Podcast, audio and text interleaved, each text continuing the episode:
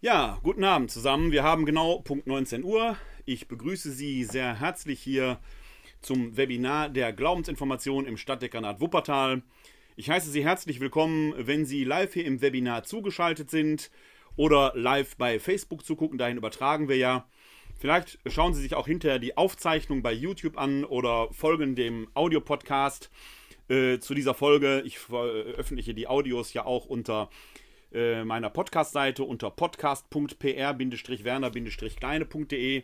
Da können Sie den Podcast zur Glaubensinformation auch abonnieren, im Podcatcher Ihrer Wahl und bleiben so immer auf dem Laufenden, wenn es eine neue Folge gibt. Mein Name ist Werner Kleine. Wenn Sie hier live im Webinar mitdiskutieren wollen oder sich vielleicht mit Fragen beteiligen wollen, dann können Sie das sehr gerne tun unter www.kck42.de-webinar. Dann sind Sie hier live dabei. In der letzten Folge hat es da offenkundig eine kleine Panne in der äh, URL-Auflösung gegeben. Heute sollte das funktionieren. Ich sehe zumindest, dass hier einige schon im Webinar live dabei sind. Wenn Sie sich also noch live dazuschalten möchten und äh, Sie tun das am Mittwoch, dem 26.01. gegen 19 Uhr, herzlich willkommen unter www.kck42.de-webinar. Äh, ich habe hier parallel dazu auch den Facebook-Stream laufen schaue da hin und wieder mal in die Kommentare hinein. Auch da hätten Sie Gelegenheit, eine Frage zu äußern. Äh, hier in der Live-Übertragung. Wenn ich sie wahrnehme, ich muss gestehen, ich muss immer so ein bisschen zur Seite gucken, habe dann äh, zwei Bildschirme, die Aufmerksamkeit ist dann etwas geteilt. Würde ich versuchen, darauf einzugehen, sonst verspreche ich, nach der Folge die Kommentare entsprechend zu beantworten. Also sie gehen auf keinen Fall verloren. Die Glaubensinformation im Stadtdekanat Wuppertal ist schon äh, recht traditionell. Sie gibt es mittlerweile seit 20 Jahren.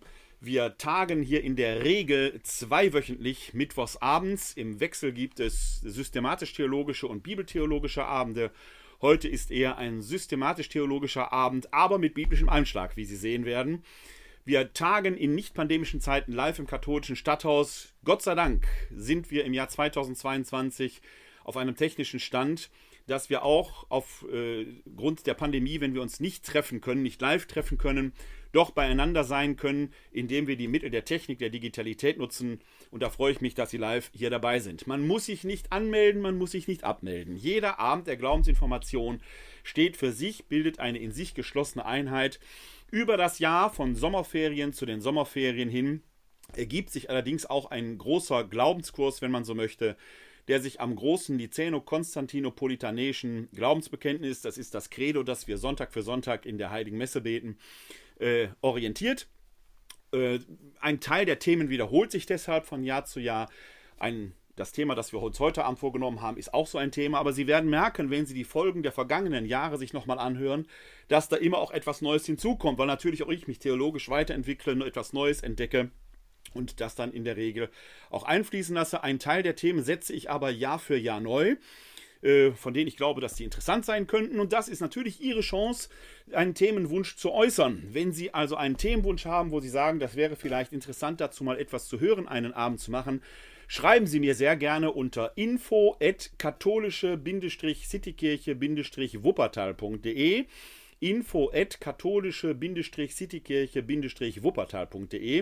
und dann können Sie mir da Themenvorschläge machen. Äh, wenn es äh, klappt und wenn es passt, baue ich die in der nächsten Saison ein. Denn für ein Jahr, wie gesagt, von Sommerferien auf die Sommerferien hin, gibt es quasi immer ein Jahresprogramm. In diesem Jahr gab es eine Reihe von Themenvorschlägen, die ich sehr gerne aufgenommen habe. Einige haben wir hier schon behandelt, andere werden noch kommen. Ich denke sogar in einigen Wochen könnte sein die übernächste Folge oder die überübernächste Folge. Da wird es um die Kirche und das Geld gehen. Das ist ein Themenwunsch von Ihnen, der vor einem Jahr kam und der nicht aktueller sein könnte. Denn wir haben ja hier im Erzbistum Köln äh, doch genau die Frage, wie geht die Kirche mit dem Geld um? Da wussten wir nicht, dass es so brenzlig aktuell wird. Da wird es hier eine Folge zu geben, weil dieser Themenwunsch von Ihnen kam. Also scheuen Sie sich nicht, schreiben Sie mir gerne eine Mail sehr gerne eine Mail an info-katholische-citykirche-wuppertal.de. Das Thema des heutigen Abends lautet Jesus Christus, wahrer Mensch und wahrer Gott. Da sind wir am Kern des Glaubens angelangt, am Kern des christlichen Glaubens angelangt.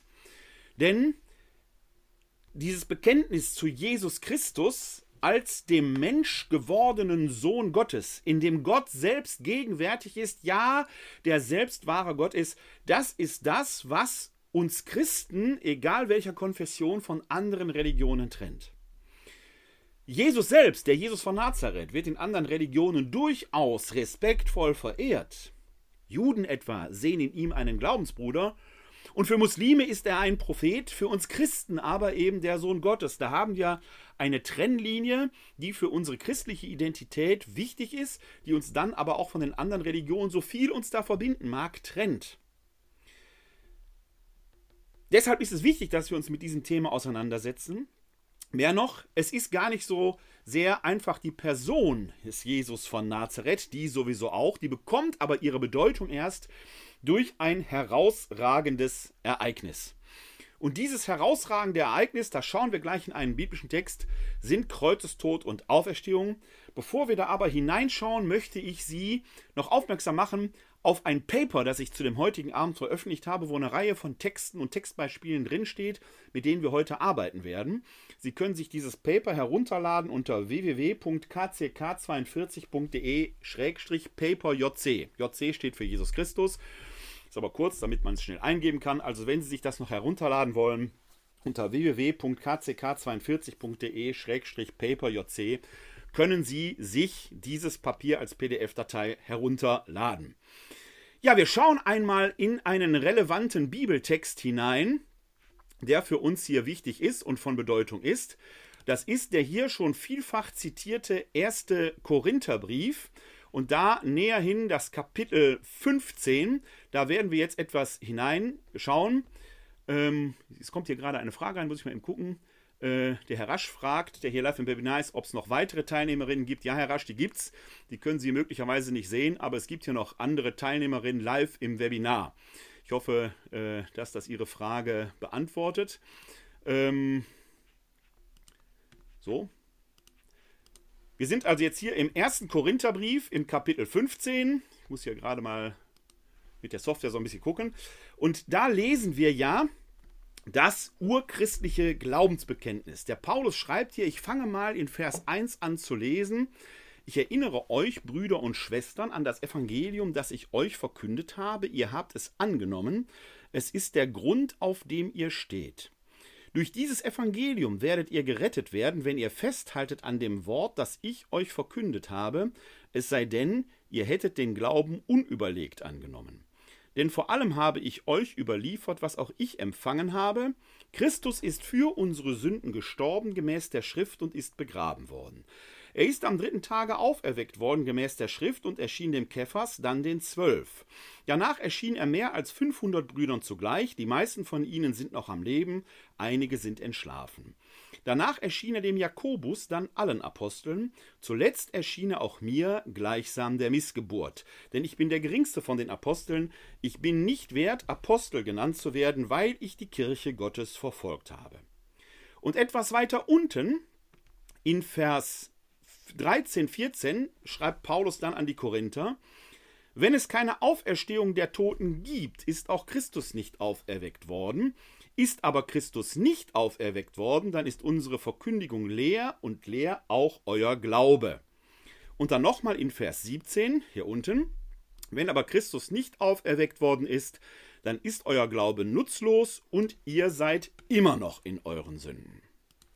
Schauen wir uns diesen Text mal kurz etwas näher an und lassen ihn sacken, was der Paulus da schreibt. Der Paulus schreibt hinterher, da in Vers 13, 14 und in Vers 17, sehr klar und sehr deutlich, wenn Christus nicht, von, nicht gestorben ist und nicht von den Toten auferstanden ist, dann ist unser Glaube sinnlos. Damit markiert er Kreuzestod und Auferstehung als die zentrale Essenz des christlichen Glaubens, das christliche Glaubensdatum schlechthin, das Fundament, auf dem alles andere aufruht. Dass Jesus ein toller Mensch war, der vom Reich Gottes erzählt hat, der Kranke geheilt hat, der Zeichen und Machterweise getan hat. Das alles macht ihn so gesehen, so harsch sich das anhören mag, erstmal nicht zu jemand Besonderem, sondern diese Dinge, diese Worte und Taten Jesu bekommen ihre Bedeutung erst dadurch, dass er vom Kreuzestod auferstanden ist. Das ist quasi das Fanal, von dem man aus dann die Worte und Taten Jesu betrachtet und die ihre Bedeutung von daher bekommen. Deswegen ist es wichtig, dass wir genau auf Kreuzestod und Auferstehung Jesu zuerst schauen. Klammer auf, die Evangelien etwa, die großen Jesus-Erzählungen im Neuen Testament, Matthäus, Markus, Lukas und Johannes, fallen ja dadurch auf, dass sie gerade der Leidensgeschichte weiten Raum einräumen. Die letzte Woche, ja sogar der letzte Tag im Leben Jesu bilden quantitativ im Vergleich das Schwergewicht.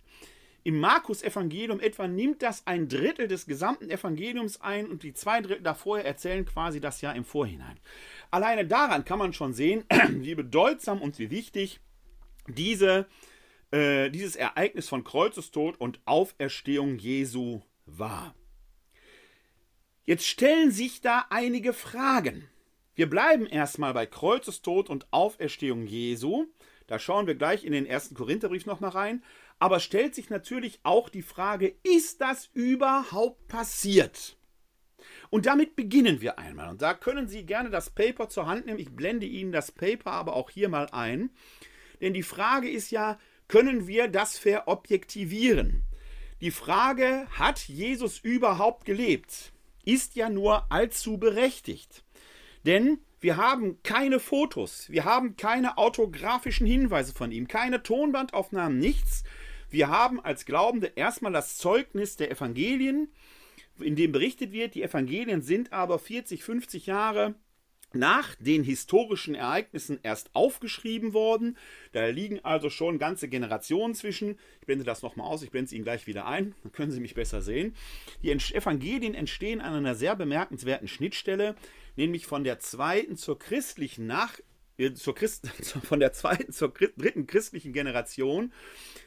Das ist die Schnittstelle, wo noch Augen- und Ohrenzeugen da sind, aber man weiß, rein biografisch werden die nicht mehr lange da sein. Noch können also Augen- und Ohrenzeugen der historischen Ereignisse authentisch belegen, dass das, was da bezeugt wird, auch tatsächlich passiert ist.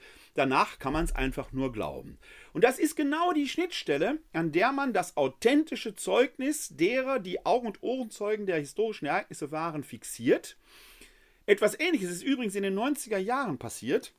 Da lebten die ähm, Betroffenen des Holocaustes, die Überlebenden des Holocaustes, die lebten noch, einige leben ja immer noch, aber die sind jetzt sehr hoch betagt. Und da ging seinerzeit Steven Spielberg hin und hat deren Erfahrung filmisch für die Nachwelt dokumentiert und so lebendig erhalten. Also auch wir kennen das, dass wir Augen- und Ohrenzeuge, äh, Zeugenhinweise authentisch dokumentieren, ehe das alles nur noch dem Hörensagen nachgeht. Das ist das, was die Evangelien leisten, dass sie genau an dieser Schnittstelle die Geschichten schriftlich fixieren. Gleichwohl muss man feststellen, wenn man die Evangelien liest, die basieren durchaus auf historischen ähm, Ereignissen, aber es sind natürlich primär Glaubenszeugnisse. Es sind Glaubenszeugnisse von Menschen, die daran glauben, dass dieser Jesus von Nazareth von den Toten auferstanden ist. Dass das in sich eine steile Behauptung ist, da werden wir uns gleich mal auf die Reise machen. Aber die Frage ist ja erstmal, hat er denn überhaupt gelebt? Gibt es denn Hinweise, die nicht tendenziös sind? Natürlich kann ein Kritiker immer sagen, ja klar behaupten die das. Die haben doch ein genuines Eigeninteresse daran, äh, äh, das zu behaupten, dass der gelebt habe. Hat er also überhaupt gelebt? Hier wären und sind natürlich außerbiblische Hinweise, am besten noch von Nichtchristen, besonders wertvoll, wären besonders wertvoll. Wie gesagt, wir sind am Anfang des ersten Jahrhunderts unserer Zeitrechnung. Kein Internet, keine Fotos. Also diese Dinge, die wir heute alle hätten, mit denen man das dauerhaft überlieferbar machen könnte, fallen aus. Aber wir haben in der Tat ein paar außerbiblische Hinweise, die, und jetzt ist ganz wichtig, kein Beweis sind, der die einzige Schlussfolgerung zuließe, ja, so nicht anders muss es gewesen sein. Deswegen spreche ich hier von Hinweisen. Aber in der Summe bilden sie durchaus eine Indizienkette, die die Glaubwürdigkeit der Evangelien und der neutestamentlichen Schriftsteller untermauert. Wie das geht und wie das funktioniert, wollen wir versuchen, uns da mal auf die Spurensuche zu geben. Ist ein bisschen Detektivarbeit, aber schauen wir uns das mal näher an. Ich blende Ihnen mal das Paper ein. Wie gesagt, Sie können sich das Paper selber runterladen unter www.kck42.de-paperjc, JC für Jesus Christus. Und da sehen Sie hier auf der Seite 1, in der linken Spalte habe ich Ihnen einige römische Quellen hinterlegt, die wir uns anschauen werden. In der rechten Spalte auf der Seite 1 sehen Sie dann einige christliche Quellen. Jetzt habe ich gerade vorhin gesagt, dass christliche Quellen natürlich sofort wieder unter dem Verdacht stehen, dass da ähm, ja, Tendenzzeugnisse sind, die also etwas behaupten, was nicht belegt ist. Für uns hier sind die außerchristlichen, die nichtchristlichen Hinweise viel wertvoller, weil die natürlich überhaupt nicht in dem Verdacht stehen, in irgendeiner Weise eine, ein Gefälligkeitszeugnis darzulegen. Warum ich da die christlichen Quellen von Justin, dem Märtyrer und Tertullian hinterlegt habe, werden Sie gleich sehen, weil wir die als Sidekick brauchen. Ja, auch das, die spielen in der Indizienkette eine, eine Rolle. Aber weil da ein Hinweis drinsteht auf eine Verfahrensweise, auf Akten, auf Dokumente, die den damaligen offenkundig noch zugänglich waren, die uns heutigen verloren gegangen sind. Und dann finden wir hier auf der Seite 2 noch zwei jüdische Zeugnisse, die darauf hinauf äh, äh, zurückschauen. Schauen wir uns aber erstmal die römischen Quellen an. Ein Hauptgewährsmann, der auf das Christusereignis nicht, nicht christlicher Provenienz zurückblickt, ist der Brief Plinius des Jüngeren an Trajan im zehnten Buch. Um die Briefe Plinius des Jüngeren wird hart gerungen. Es gibt gerade von Kirchenkritikern immer wieder die Hinweise, dass das Fälschungen seien, dass sie nicht echt seien. Ich muss ganz ehrlich sein, mich hat das bisher nicht wirklich überzeugt. Ich kenne diese Diskussionen als Exeget. Ich blende mich nochmal ein, damit Sie mich besser sehen können. Den Text schauen wir uns gleich an. Ich kenne diese Diskussionen als Exeget, wo auch biblische Texte literarkritisch zerrupft werden, wo irgendwelche Brüche im Text sein sollen. Meistens löst sich das in Wohlgefallen auf. Es gibt erstmal zumindest auch aus Sicht klassischer Historiker, auch keine Theologen, keinen Zweifel daran, dass diese Briefe Plinius des Jüngeren echt sind. Das zehnte Buch hat eine besondere Geschichte und das zehnte Buch unterscheidet sich von den neun anderen Büchern, in denen Briefe Plinius des Jüngeren überliefert sind, dadurch, dass sie als Konvolut Briefe Plinius des Jüngeren an Kaiser Trajan enthalten, wo er offenkundig als Statthalter in Kleinasien den Kaiser in Rom äh, entsprechende Entscheidungen mitteilt, über bestimmte Sachverhalte informiert und sich eventuell auch Anweisungen abholt. Innerhalb dieser Briefe Plinius des Jüngeren finden wir dann eben einen besonderen Hinweis, eine besondere Notiz, die für uns, für unsere Fragestellung wichtig ist. Da heißt es nämlich im 96. Brief, Sie versicherten jedoch, Ihre ganze Schuld oder Ihr ganzer Irrtum habe darin bestanden, dass sie sich an einem bestimmten Tag vor Sonnenaufgang zu versammeln pflegten, Christus als ihrem Gott einen Wechselgesang zu singen und sich durch Eid nicht etwa zu irgendwelchen Verbrechen zu verpflichten, sondern keinen Diebstahl, Raubüberfall oder Ehebruch zu begehen, ein gegebenes Wort nicht zu brechen, eine angemahnte Schuld nicht abzulehnen. Das ist das Ergebnis einer Untersuchung gegen die Christen, die Plinus der Jüngere durchgeführt hat und die mit der Frage letzten Endes endet, wie er denn mit diesen Christen umzugehen habe. Er habe sich überlegt, weil die eben ja so merkwürdig seien, die vor die äh, äh, Prüfung zu stellen. Äh, die Prüfung bestand darin, der Kaiserstatue ein Opfer darzubringen. Und wenn die das ablehnten, was Christen in der Regel taten, weil sie den Kaiser eben nicht als Gott verehren konnten, dann entsprechend möglicherweise die Todesstrafe anzuwenden. Kaiser Trajan antwortet darauf, ja, verfahre so, wie du willst. Er hat das also quasi freigegeben sodass es offenkundig in Kleinasien zu einer lokalen Christenverfolgung gekommen ist. Die wiederum spiegelt sich in unserer Heiligen Schrift im Neuen Testament wieder, etwa in der Offenbarung des Johannes.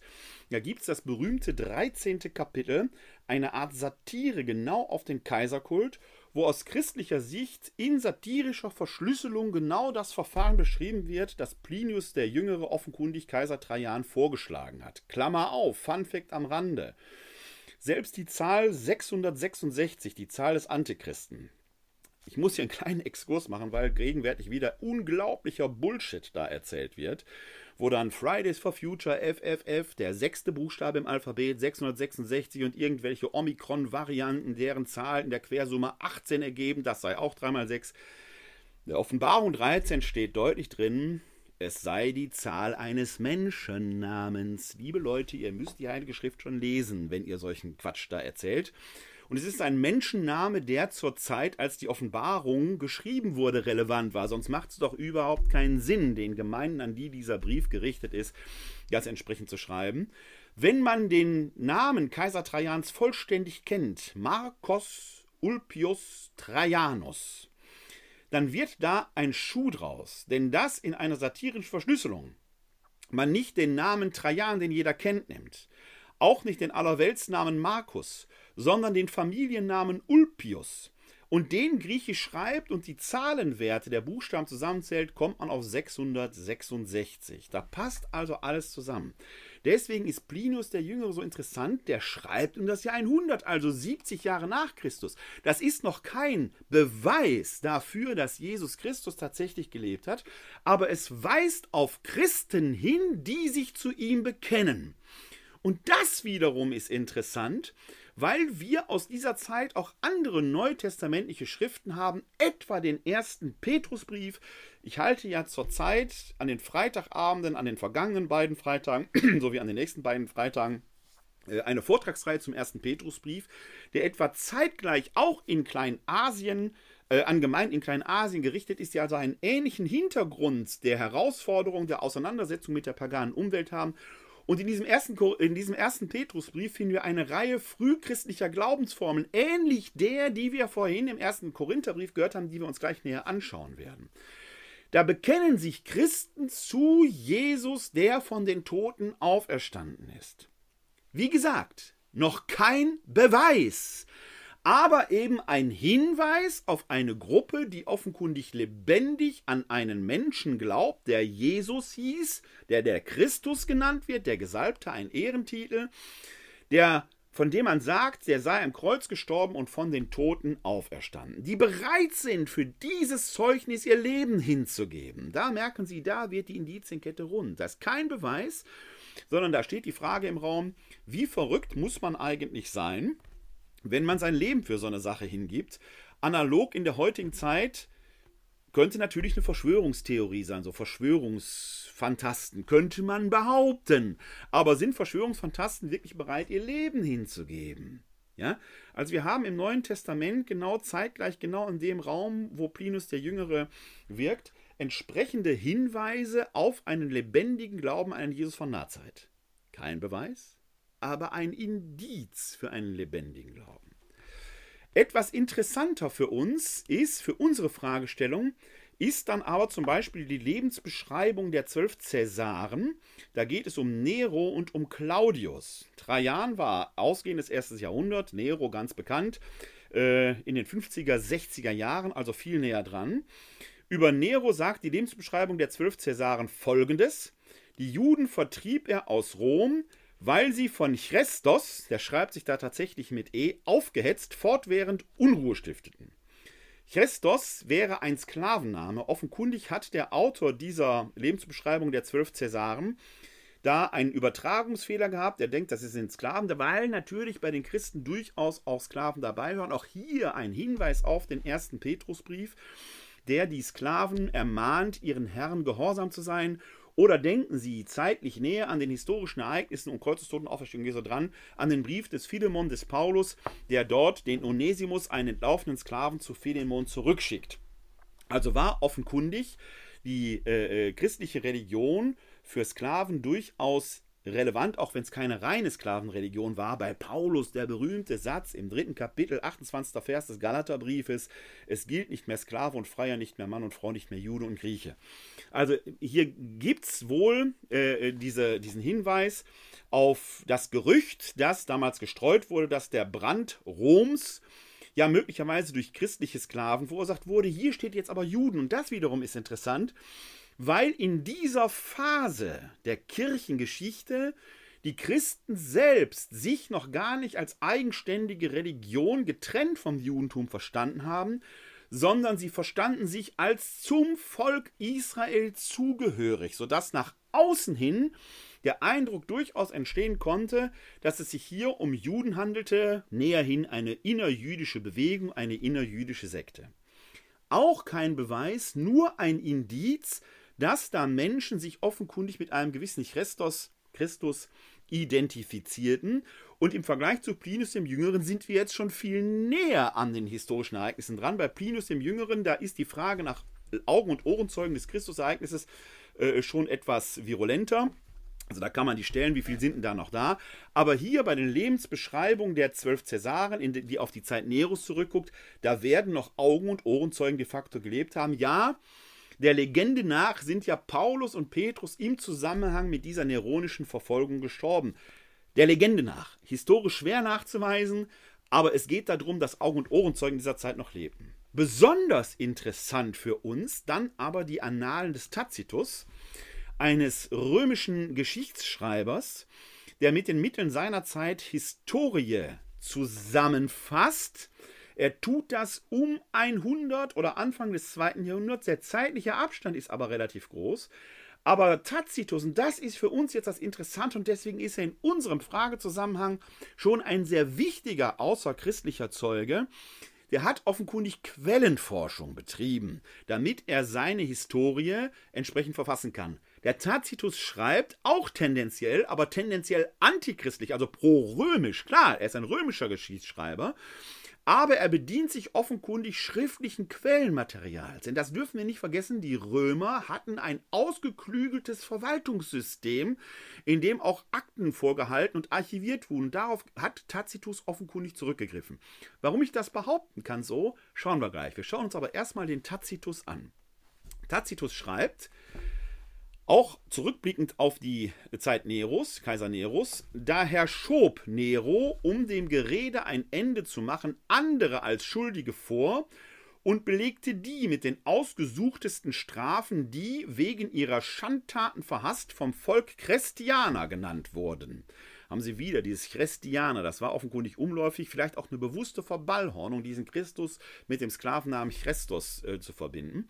Aber uns begegnet, begegnet hier der Begriff Christianer. Das wiederum, kleiner Exkurs, ist interessant, denn dieser Begriff der Christianer begegnet uns im Neuen Testament nur an ausgesuchten Stellen, zum Beispiel wieder im ersten Petrusbrief, wo er als Eigenbezeichnung der Christen benutzt wird, die zum Zeitpunkt des ersten Petrusbriefes, also um die Jahrhundertwende, genau die Zeit, wo der Tacitus seine Annalen hier niederschreibt, langsam zu einer eigenständigen, vom Judentum getrennten Identität finden. Und da wird Christianer, Christianer, so, Christianer als Eigenbezeichnung gebraucht. Ich meine, es wäre im dritten Kapitel, Vers 14 der Fall. Wir können mal eben kurz hineinschauen. Da muss ich mal eben die Bibelseite hier aufrufen im Bible-Server. Ob ich da jetzt richtig gelegen habe. Äh, Nein, leider nicht. Ist eine andere Bibelstelle. Die liefere ich Ihnen aber gerne in den Shownotes hinterher nach. Äh, äh, da gucke ich nochmal genau nach, wo diese Eigenbezeichnung der Christianer im ersten Petrusbrief zu finden ist. Äh, werde ich Ihnen nachliefern. Vielleicht noch im Rahmen dieser Folge heute Abend. Also wir haben hier einen Begriff, der zunehmend zum Eigenbegriff wird im Rahmen des ersten Petrusbriefes, der hier offenkundig außerchristlich auch schon Furore macht, äh, der da entsprechend äh, dann auch verwendet wird. Ähm, der, Christ, der Tacitus schreibt dann ferner weiter, der Mann, von dem sich dieser Name herleitet, Christus, da hat er es nämlich, war unter der Herrschaft des Tiberius und auf Veranlassung des Prokurators Pontius Pilatus hingerichtet worden und für den Augenblick unterdrückt, brach der unheilvolle Aberglaube wieder hervor, nicht nur in Judäa, dem Ursprungsland dieses Übels, sondern auch in Rom, wo aus der ganzen Welt alle Gräuel und Scheußlichkeiten zusammenströmen und gefeiert wurden. Der äh, Tacitus schreibt jetzt also hier dezidiert, offenkundig für ähm, die Historie, die er da anfertigt, mit den Daten, die wir aus dem Neuen Testament kennen. Kaiser Tiberius und Pontius Pilatus. Schreibt er das jetzt nur dem Hörensagen nach? Unwahrscheinlich, denn er steht im Christentum doch ganz offenkundig skeptisch, ja sogar ablehnend gegenüber, verfasst aber hier eine Historie, die er ja irgendwo belegt haben muss, mit den Namen, die uns aus dem Neuen Testament bekannt sind. Wie wird er das gemacht haben? Er wird es gemacht haben, indem er in die Akten schaut, möglicherweise sogar die Prozessakten Pontius Pilatus im Prozess gegen Jesus einsehen konnte, die wird es gegeben haben. Wieso kommen wir darauf? Hier kommen die christlichen Quellen zum Tragen, die wir jetzt nicht mit dem Blick auf die Existenz Jesu auswerten, sondern mit Blick auf die Frage, existieren die Akten des Pontius Pilatus? Da taucht eben Justin der Märtyrer auf, der hat gelebt von 100 bis 165 nach Christus, also Anfang des zweiten Jahrhunderts. Der schreibt, dass das so geschehen ist, könnt ihr aus den unter Pontius Pilatus angefertigten Akten sehen. Und da geht's, das schreibt er, Justin der Märtyrer, nach der Schilderung der Ereignisse um die Hinrichtung Jesu. Also offenkundig hat Justin der Märtyrer auch Zugriff auf die Akten gehabt. Weiter schreibt er, dass ferner unser Christus alle Krankheiten heilen und Toten erwecken werde, das entnehmt folgenden Worten. Bei seinem Erscheinen wird springen der Lahme wie ein Hirsch und deutlich wird reden die Zunge der Stummen. Blinde werden sehen, Aussätzige werden rein werden, Tote auferstehen, umhergehen. Dass er das wirklich getan hat, könnt ihr aus den unter Pontius Pilatus aufgenommenen Akten ersehen. Wie gesagt, mir geht es jetzt nicht darum, dass dieser Justin der Märtyrer etwas Christus schreibt. Er selbst ist Christ. Er selbst wird das Zeugnis der Evangelien natürlich nicht widerlegen. Ganz im Gegenteil, er zitiert ja hier aus den Evangelien. Das Interessante ist nur, dass Justin der Märtyrer hier seinerseits wieder auf die Akten des Pontius Pilatus verweist was deutlich macht, dass wahrscheinlich in diesem Schnellverfahren dort auf diese Taten Jesu hingewiesen worden ist. Ob von Jesus selbst, ob von Zeugen, von wem auch immer. Es scheint diese Prozessakten doch gegeben zu haben, auf die Justin der Märtyrer seinerseits verstärkend verweist. So eine Behauptung stellt man doch nicht auf, wenn es diese Akten nicht gibt. Damit würde man sich doch unglaubwürdig machen.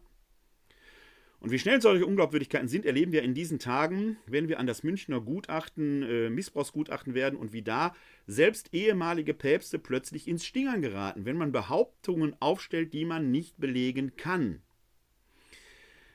Einen weiteren Hinweis finden wir dann beim Kirchenvater Tertullian, da sind wir zeitlich noch mal später, der hat gelebt von 150 bis 220 nach Christus. Tertullian schreibt, Tiberius nun zu dessen Zeit der Christenname in die Welt eintrat, berichtet das ihm aus dem syrischen Palästina gemeldete Geschehen. Gemeint ist aller Wahrscheinlichkeit nach eben genau Pontius Pilatus, der ja Berichte nach Rom schicken musste, dass sich dort die Wahrheit der wirklichen reinen Gottheit offenbart hatte, dem Senat und befürwortete es mit seiner Stimme. Später heißt es dann, für eine bloße Sonnenfinsternis musste das natürlich halten, wer auch davon nicht wusste, dass es im Hinblick auf Christus vorausgesagt war. Und doch habt ihr hiervon als von einem Weltunglück den Bericht in euren Archiven.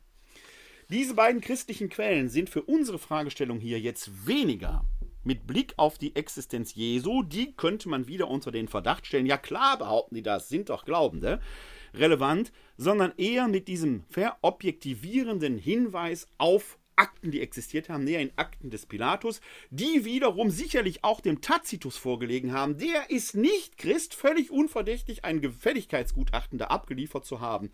Und das macht den Hinweis des Tacitus für uns so wertvoll. Ja, dieser Jesus von Nazareth wird tatsächlich gelebt haben und er ist offenkundig, und das ist historisch greifbar, unter dem Statthalter Pontius Pilatus am Kreuz gestorben. Das können wir historisch greifen.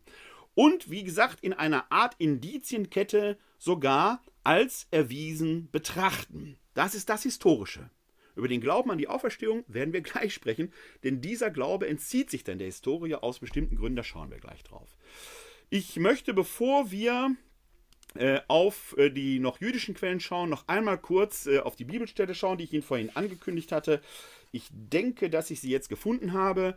Wir, ich habe nur ein Kapitel zu früh geguckt. Es war nicht 1 Petrus 3, 14. Da geht es um den Namen äh, Christen. Wir sind im vierten Kapitel, Vers 14. Ich war also schon nah dran, auch wenn ich noch nicht genau drin war. Also im ersten Petrusbrief, Kapitel 4, Vers 14 heißt es, wenn ihr wegen des Namens Christi beschimpft werdet, seid ihr selig zu preisen, denn der Geist der Herrlichkeit, der Geist Gottes ruht auf euch. Und dann geht das weiter. Wenn einer von euch leiden muss, soll es nicht deswegen sein, weil er ein Mörder oder ein Dieb ist, weil er Böses tut oder sich in fremde Angelegenheiten mischt. Wenn er aber leidet, weil er Christ ist, dann soll er sich nicht schämen. Denn es ist Zeit, die Zeit, in der das Gericht beim Haus Gottes beginnt. Wenn es aber bei uns anfängt, wie wird dann das Ende derer sein, die dem Evangelium Gottes nicht gehorchen? So, und da haben wir hier, weil er Christ ist, da steht im griechischen Text, Text das Wort Christianos. Und das ist eben entscheidend, ist genau das Wort, auf das offenkundig Tacitus anspielt. Wir sind da zeitlich durchaus in einem sehr nahen Bereich. Offenkundig hat sich so im ausgehenden ersten Jahrhundert diese Selbstbezeichnung Christiani durchgesetzt und wird hier von Tacitus eben auch entsprechend adressiert. Also auf jeden Fall ein Hinweis darauf, dass wir in dieser frühen Zeit Christen hatten. Das steht ja, glaube ich, sowieso fast außer Zweifel. Da gibt es eine Reihe von archäologischen Zeugnissen auch.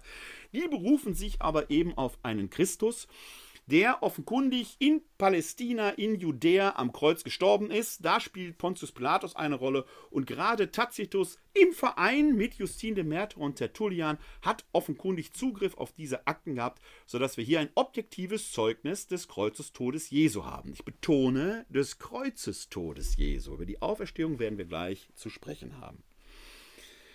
Wir schauen dann noch auf zwei weitere jüdische Quellen, die wollen wir hier nicht verschweigen. Die sind auch interessant, weil sie von frühchristlichen Auseinandersetzungen mit dem Judentum zeugen, beziehungsweise äh, eine Quelle davon. Eine Quelle verdanken wir Flavius Josephus, die überliefert er in den jüdischen Altertümern. Da schreibt Flavius Josephus, um diese Zeit lebte Jesus, ein weiser Mensch, wenn man ihn überhaupt einen Menschen nennen darf. Er war nämlich der Vollbringer ganz unglaublicher Taten und der Lehrer aller Menschen, die mit Freuden die Wahrheit aufnahmen. So zog er viele Juden und auch viele Heiden an sich. Er war der Christus, und obgleich ihn Pilatus auf Betreiben der Vornehmsten unseres Volkes zum Kreuzestod verurteilte, wurden doch seine früheren Anfänger ihm nicht untreu, Anhänger nicht untreu denn er erschien ihnen am dritten Tag wieder lebend, wie Gott gesandte Propheten dies und tausend andere wunderbare Dinge von ihm vorher verkündigt hatten. Bis auf den heutigen Tag besteht das Volk der Christen, die sich nach ihm nennen, fort. Aufgeschrieben im späten ersten Jahrhundert, zeitlich also wieder äh, in diesem Bereich, in dem wir uns gerade bewegten, jetzt eine jüdische Quelle. Man kann aber am Text Duktus sehr deutlich sehen, dass dieser Flavius Josephus, sagen wir mal, eine gewisse Sympathie für diese Gruppe der Christen hatte und für diesen Christus hatte. Deswegen sei er der Vollständigkeit hier erwähnt, aber er scheint, was das angeht, nicht ganz unparteiisch gewesen zu sein. Dann finden wir noch einen jüdischen Hinweis im babylonischen Talmud, und zwar im Sanhedrin 43a. Dagegen wird gelehrt, heißt es da, am Vorabend des Passiafestes haben sie Jesus gehängt. Der Herold aber ging 40 Tage lang vor ihm her. Dieser geht hinaus, um gesteinigt zu werden, weil er Zauberei getrieben und Israel verlockt und abgesprengt hat. Jeder, der etwas zu seinen Gunsten weiß, komme und plädiere für ihn, aber sie fanden nichts zu seinen Gunsten und hängten ihn am Vorabend des Passiafestes. Also auch hier in einer zweifellos unverdächtigen Quelle parteiisch zu sein, nämlich in einem rein jüdischen Text, der mit Sicherheit sehr christenkritisch war, im babylonischen Talmud der Hinweis auf dieses Christusereignis. In der Indizienkette ein weiteres Mosaikstein. Es gibt dann übrigens noch eine äh, äh, jüdische Schmähschrift, die noch etwas später gesch äh, geschrieben worden ist, die sogenannte Toledot Jeshu wo man das Schlechteste über Jesus erzählt, was man nur erzählen kann, wo man merkt, offenkundig waren da die intensiven Auseinandersetzungen mit dieser christlichen Bewegung schon auf dem Höhepunkt. Man hat sich gegenseitig nichts geschenkt. Dass man sich nichts geschenkt hat, kann man an mancher antijudaistischen Stelle innerhalb des Neuen Testamentes auch sehen. Also das beruhte, die Aversion beruhte da durchaus auf Wechselseitigkeit. Wichtig ist, dass wir, wenn wir an solchen Stellen des Neuen Testamentes lesen, da keine ewigen Wahrheiten draus lesen, sondern dass wir den historischen Kontext deutlich mit betrachten. Ein Beispiel der Gegenwart. Wenn, was im Moment leider nicht so oft passiert, der FC Schalke 04 gegen Borussia Dortmund spielt, dann schenken die sich auch gegenseitig nichts. Und dann wird dem Gegner auf der anderen Seite das Übelste an den Hals gewünscht. Und trotzdem gehen die heute hoffentlich hinterher mal ein Bierchen zusammen trinken. Denn eins ist klar, die Dortmunder sind sehr, sehr traurig, dass der FC Schalke nur in der zweiten Liga spielt. Derbys lassen jetzt auf sich warten. Warum erzähle ich das? Weil manchmal der harsche gegnerische Ton oft auf einer Sehnsucht beruht, dazugehören zu wollen und verschmähte Liebe sich manchmal in sehr merkwürdigen Worten äußert, die man eben nicht verabsolutieren darf. Das zu einem kleinen Exkurs. Wir haben also eine Reihe von außerbiblischen Quellen, die darauf hindeuten, ja, dieser Jesus von Nazareth hat tatsächlich gelebt Und er ist offenkundig unter Pontius Pilatus am Kreuz gestorben. Das können wir in der Summe der Indizien durchaus als gegeben annehmen, weil in dieser Indizienkette eben auch eine Reihe von äh, äh, Quellen zugegen ist, bei denen wir davon ausgehen können, dass die eben nicht parteiisch sind, sondern eher sogar das Gegenteil der Fall ist. Jesus war also eine historische Persönlichkeit, und da die Evangelien im Wesentlichen diese Dinge bestätigen, können wir die also durchaus auch als Quelle benutzen, dass sie auch Historie Jesu beschreiben. Ja, er wird in Nazareth aufgewachsen sein. Ja, ich glaube, dass er auch in Bethlehem geboren ist. Dazu können wir mal eine eigene Veranstaltung machen, hat es auch schon gegeben, wo ich darauf Bezug genommen habe. Er wird am See Genezareth auf äh, äh, sein öffentliches Wirken begonnen haben. Er wird das Handwerk äh, erlernt haben eines möglicherweise Zimmermanns. Äh, das alles können wir entsprechend belegen. Er hat vom Reich Gottes erzählt, er hat sich den Sündern zugewandt, er hat sich mit Kranken abgegeben, hat hier offenkundig auch geheilt. Ob das alles Wunder waren, gibt es auch eine eigene Folge zu. Das äh, lassen wir jetzt mal dahingestellt sein. Er wird nach Judäa gezogen sein, um dort seine Mission zu vollenden. Eine Bewegung hat sich um ihn herum gegründet, die offenkundig immer größer geworden ist. Und er wird am Passchafest an einem Freitag, dem Rüsttag, das ist der Tag vor dem Schabbat, am Kreuz zu Tode gekommen sein. Das ist der historische Kern, den wir fassen können. Was sonst in den Evangelien steht, ist Sache des Glaubens. Heißt aber jetzt Glauben einfach nur annehmen, was man sich gerne wünscht? Oder ist Glauben nicht, wie der Apostel Paulus es an verschiedener Stelle schreibt, eine Gewissheit, die man eben auch wissen kann?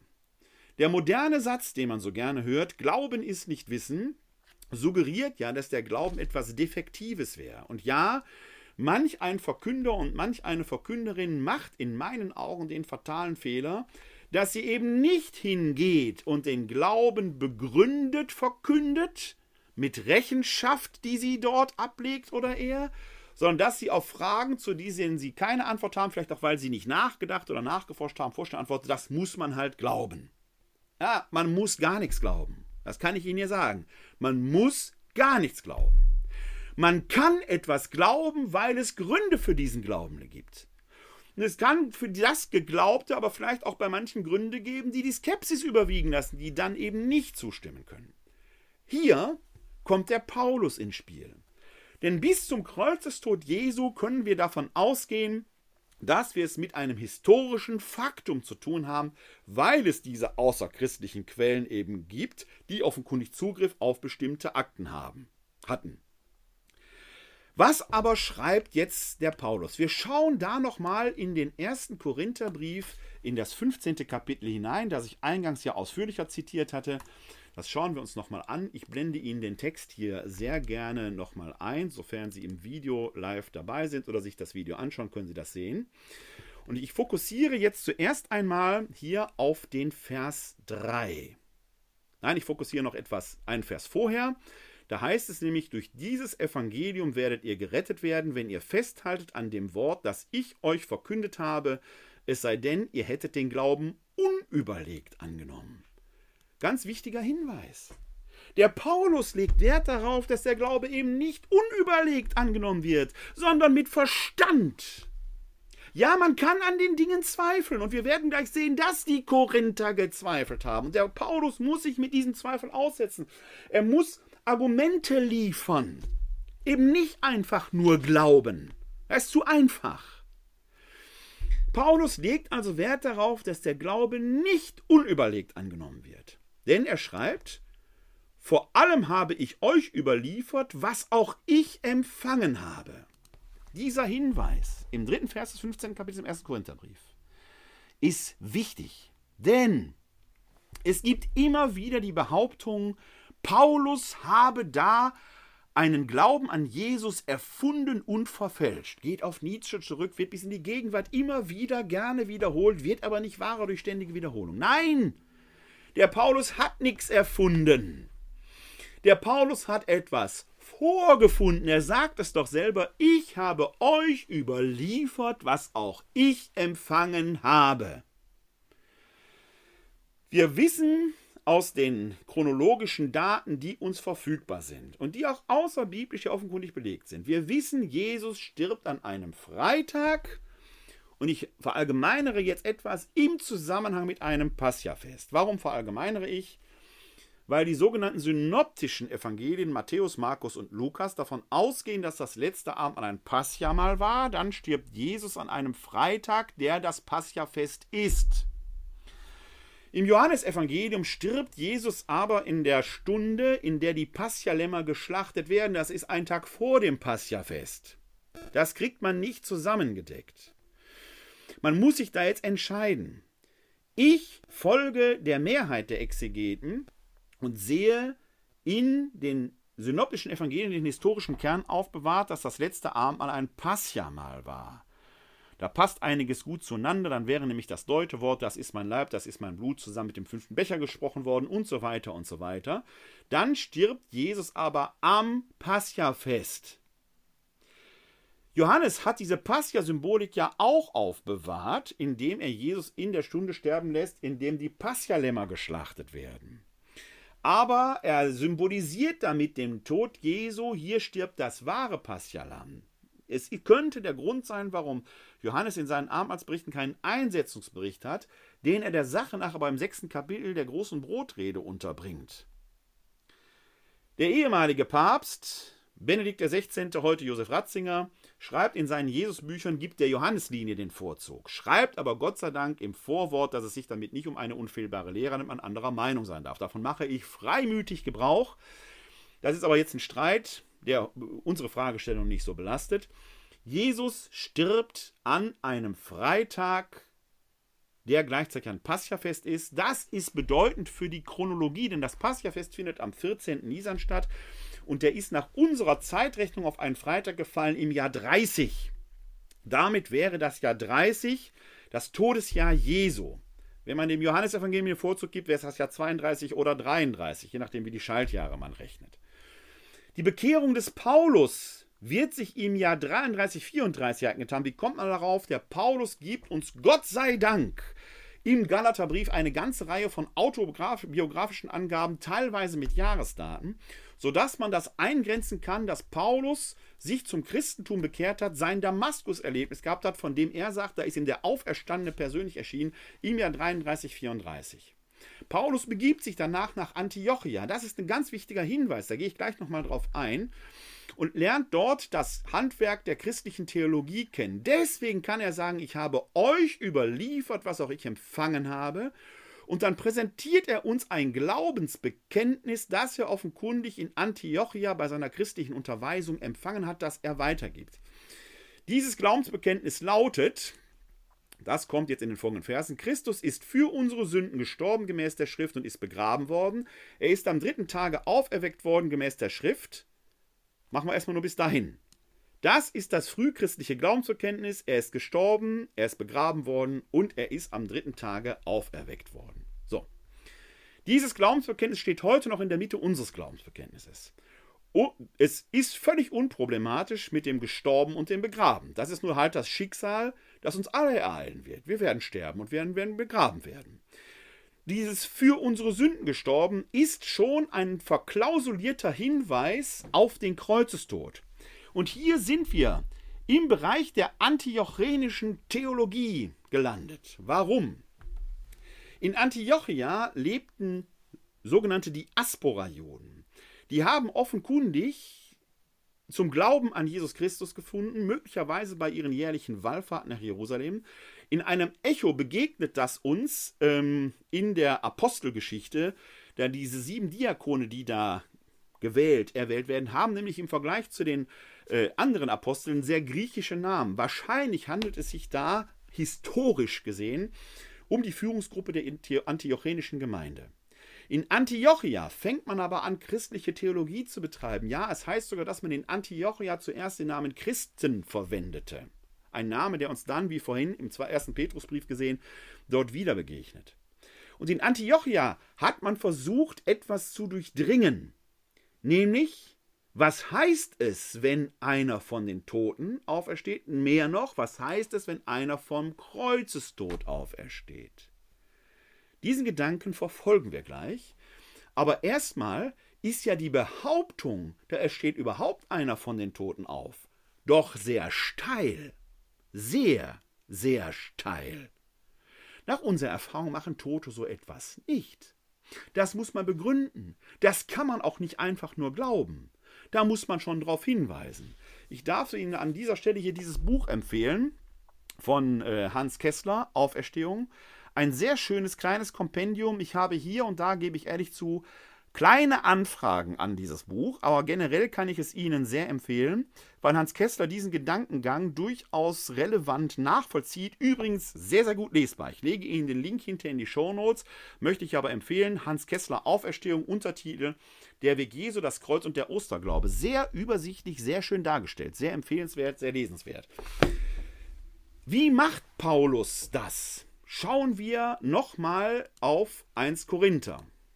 Er sagt nämlich, er erschien dem Kephas. Kephas ist der hebräische Name für Petrus. Also Petrus ist äh, latinisiert bzw. gräzisiert. Auf Hebräisch heißt das Kephas. Er erschien dem Kephas dann den Zwölf. Die Zwölf sind natürlich der Zwölferkreis, die Apostel. Danach erschienen er mehr als 500 Brüdern zugleich. Die meisten von ihnen sind noch am Leben, einige sind entschlafen. Danach erschien er den Jakobus, dann allen Aposteln. Zuletzt erschien er auch mir gleichsam der Missgeburt. Einen ganz kurzen Exkurs zu Vers 7, denn in Vers 7 gibt es einen kleinen Dissens zwischen mir und Hans Kessler.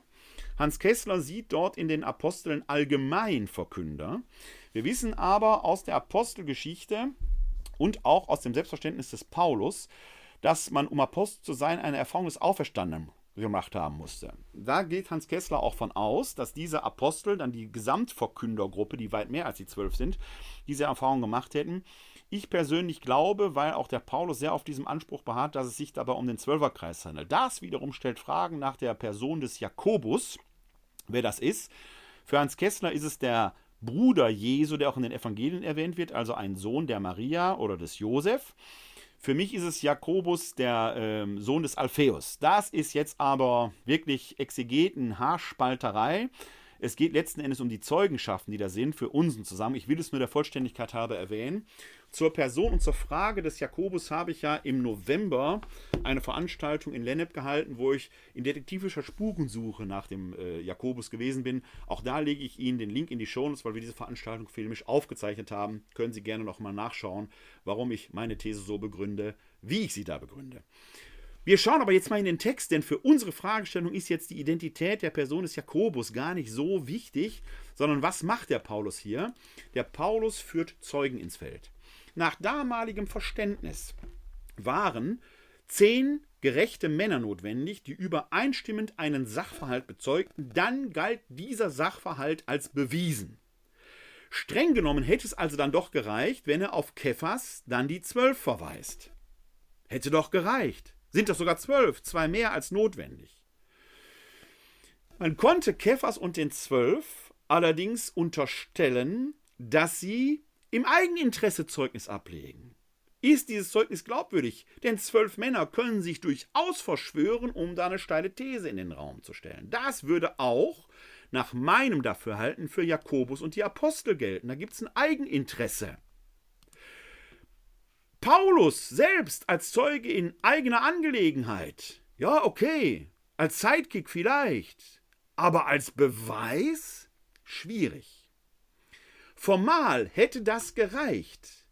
Aber weil dort immer der Vorwurf im Raum steht, ja klar behaupten die das, sie haben ein eigenes Interesse daran, wäre das Zeugnis schwach. Fun Fact am Rande, uns begegnet hier in 1 Korinther im Vers 5 eine eigene Auferstehungstradition, wonach Petrus der erste Auferstehungszeuge ist. In den Evangelien ist es Maria von Magdala. Die taucht hier deshalb nicht auf, weil es um das Zeugnis von zehn gerechten Männern geht. Ist zumindest formal juristisch nach damaligen Maßstäben relevant. Heute können wir da vielleicht nur den Kopf schütteln, aber es geht darum, was galt damals. Fun Fact 2 am Rande. Dieser Hinweis, dass Petrus der erste Auferstehungszeuge war, spielt heute noch in der päpstlichen Theologie eine Rolle, wenn ein Papst intronisiert wird. Andreas Englisch, der Bettvorleger der Päpste, äh, der in der Bildzeitung sich da immer kundtut, behauptet zwar, die hätten die Bibel nicht gekannt, Maria von Magdala wäre doch die erste Auferstehung. Daran sieht man nur, dass Andreas Englisch offenkundig die Bibel nicht so gut kennt. Wir haben in der Bibel nämlich zwei Auferstehungstraditionen. Die eine begegnet uns hier, die andere in den Evangelien. Historischer wird die der Evangelien sein. Da lege ich Ihnen auch einen Link in den Shownotes, wo ich darüber schreibe, Maria Magdalena versus Petrus. Können Sie mal nachlesen, warum ich persönlich glaube, dass die Maria von Magdala die historische Position ist an dieser Stelle. Aber das Zeugnis von zehn gerechten Männern, das ausgereicht hätte, reicht bei Kephas und den Zwölf, bei Jakobus und den Aposteln und bei Paulus im Eigenzeugnis offenkundig gerade nicht, weil immer der Vorwurf der eigenen Vorteilsnahme im Raum stünde. Deswegen erwähnt Paulus hier die mehr als 500 Brüder, denen der Auferstandene zugleich erscheint. Denn in der Gegenwart kann man das auch nicht laut genug sagen, eine so große Menge Mensch kann sich nicht verschwören. Irgendeiner würde immer quatschen. Das kann man heute allen Verschwörungsfantasten nur ins Stammbuch schreiben, die von großen Weltverschwörungen und den Eliten sprechen. Wir wüssten das, wenn da was wäre, weil die das Wasser nicht halten können. So viele Leute kann man nicht unter einen Hut kriegen. Das geht einfach nicht. Dann erscheint der Auferstandene ihnen zugleich, nicht nacheinander. Das schließt aus, dass es sich um Einbildungen handelt. Zudem verweist der Paulus, die meisten sind noch am Leben, einige sind entschlafen. Ihr, liebe Korinther, wenn ihr mir nicht glaubt, fragt doch die Auferstehungszeugen, die da sind. Ich glaube, dass die Korinther davon Gebrauch gemacht haben, denn den beiden Korintherbriefe, die wir in der, äh, im Neuen Testament haben, zeugen davon, dass die Korinther in einem sehr skeptischen Verhältnis dem Paulus gegenüber gestanden haben. Die haben dem nicht einfach geglaubt, was der behauptet hat, die haben sich offenkundig vergewissert. Deswegen ist es nicht unwahrscheinlich, dass die sich da dieses Hinweises bedient haben, sich möglicherweise selbst erkundigt haben. Im zweiten Korintherbrief ist dieses Thema nämlich abgefrühstückt. Da ist dieses Thema durch. Offenkundig hat es da eine Konsolidierung dieses Glaubens, dieser Gewissheit gegeben. Die Frage steht im Raum, warum haben wir da nur die Zahl der 500? Tauchen die sonst nirgendwo auf?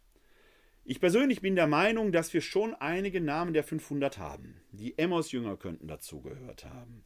Dann werden ja da doch, vielleicht zählten da dann doch einige Frauen dazu, die Maria von Magdala die Frau des Kleopas und so weiter und so weiter.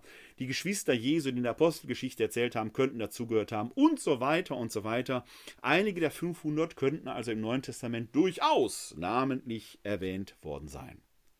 Für uns in unserem Zusammenhang unserer Fragestellung, Jesus Christus wahrer Mensch und wahrer Gott, können wir jetzt also feststellen, ja, er hat wirklich gelebt, ja, er ist wirklich am Kreuz gestorben und wenn man sich auf der Zeugnis der Auferstehungszeugen einlassen kann, kann man auch sagen, es gibt die Glaubensgewissheit, er ist von den Toten erstanden. Jeder, der daran skeptisch zweifelt, wird das aus guten Gründen tun. Aber es gibt genauso gut gute Gründe, den Zeugen zu glauben, denn man müsste deren Glaubwürdigkeit erschüttern. Ist zweifelsohne eine Entscheidungsfrage, die jeder, jeder für sich treffen muss.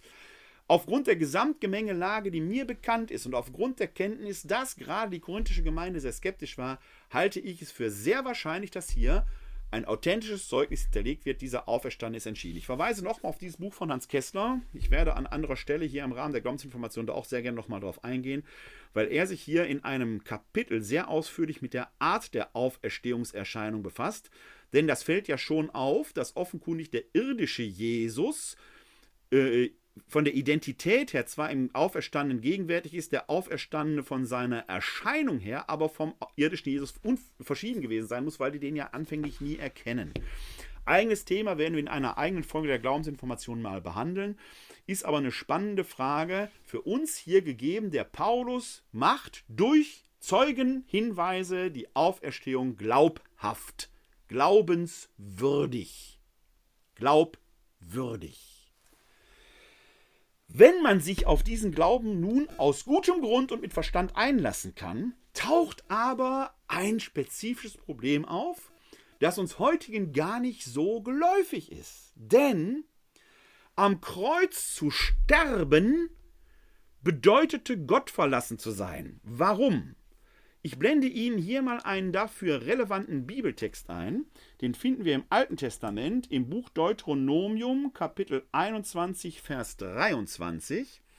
Da heißt es folgendermaßen, ich blende Ihnen den Text ein, einen kleinen Moment.